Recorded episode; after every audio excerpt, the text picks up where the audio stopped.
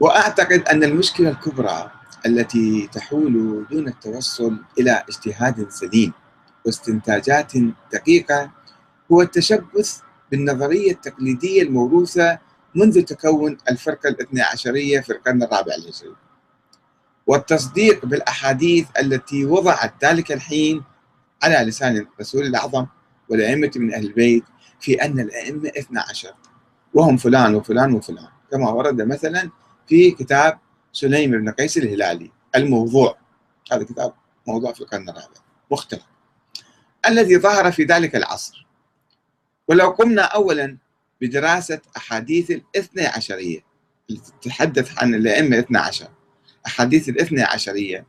وتحققنا منها واحدا واحدا. وهي تبلغ حوالي 100 رواية.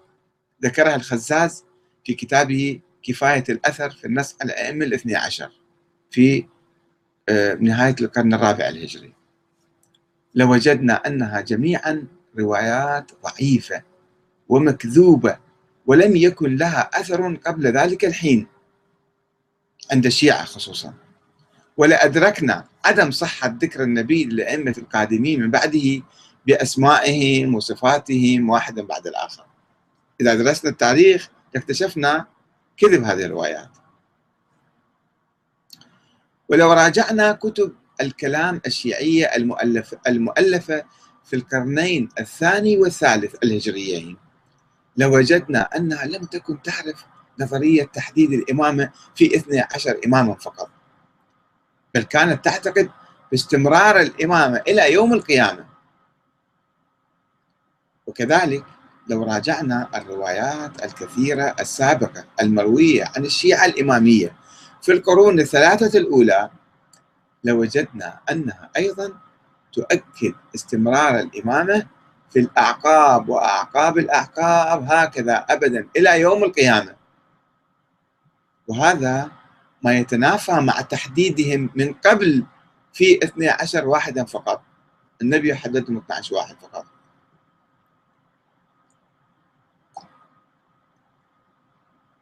وإن ما يؤكد هذه الحقيقة.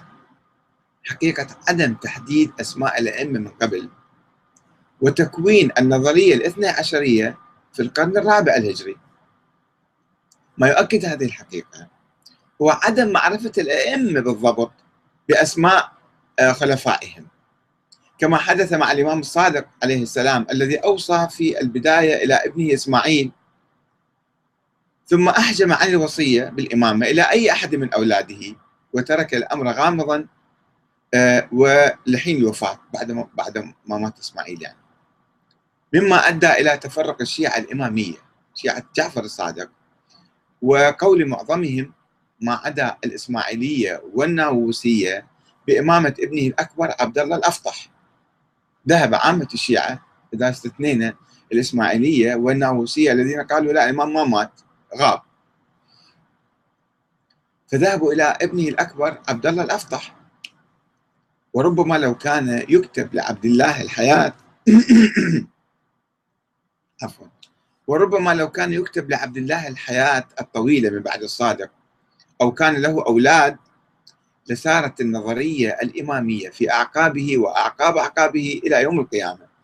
بعيدا عن موسى بن جعفر كما سارت في إسماعيل وأبنائه. وقد أدى عدم معرفة الأئمة لخلفائهم من قبل إلى ظهور نظرية البداء.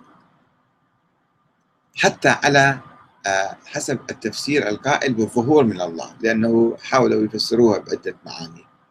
نظرية البداء هي أنه الإمام يقول شيء ثم لا يحدث فيقول بدا لله في ذلك. فهذه صعبة شوية يعني مو معقولة. ولذلك الإسماعيلية تشبثوا بقول الإمام الصادق من قبل أن إسماعيل ابني من بعد إمام قالوا لا إسماعيل لم يمت. خلاص. والإمامة مستمرة في ذريته. آه، الآخرين بعدين بعد فترة يعني بالقرن الرابع الخامس حاولوا يفسروا البداء بشكل معقول. قالوا يعني الله مو معقول يغير رأيه. يعين إمام وبعدين يقول له بطلت. عين واحد آخر. إنما يعني ظاهره البداء يعني الظهور فسروه بالظهور على أي حال. حتى لو فسرنا البداء بهذا المعنى معنى الظهور فراح تحدث عندنا مشكلة.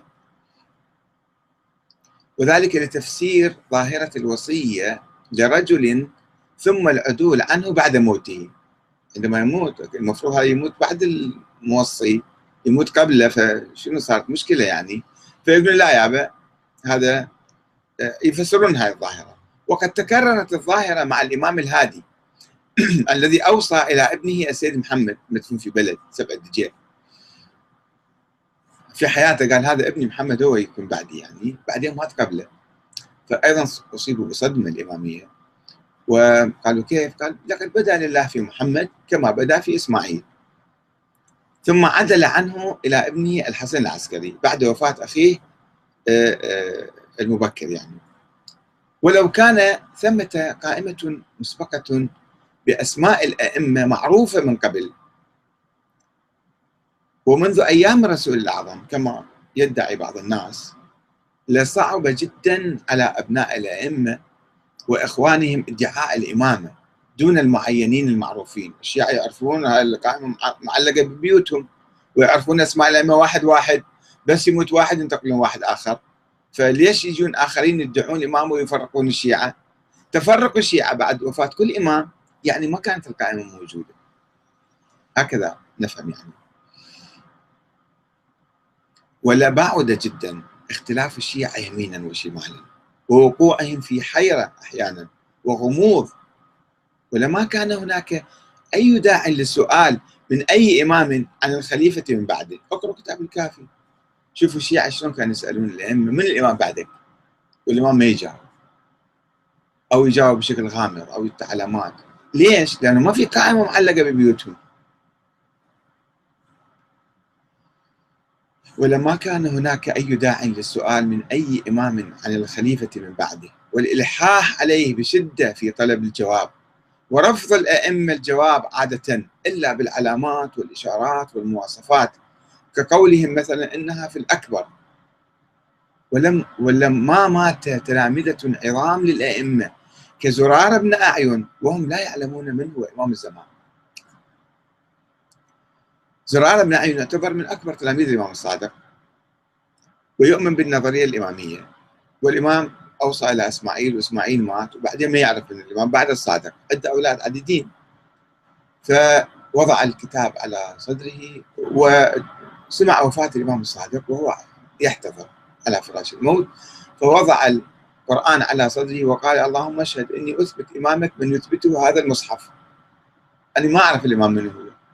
أعظم تلامذة الإمام الصادق ما يعرف منه الإمام بعد الصادق. يعني ما موجودة قائمة مسبقة بأسماء الأئمة الاثني عشر.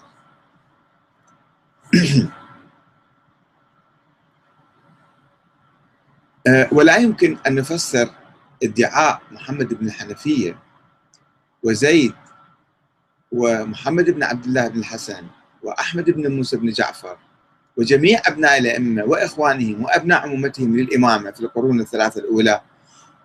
عادة يفسرون بالعناد هذا كانوا معاندين يعرفون الحق ويعاندون. ما يمكن تفسير الظاهرة هذه بالعناد. واتباع الهوى والشهوات ويصيرون يختلقون لهم شعار ضدهم. هذا كان يشرب الخمر وهذا كان كذا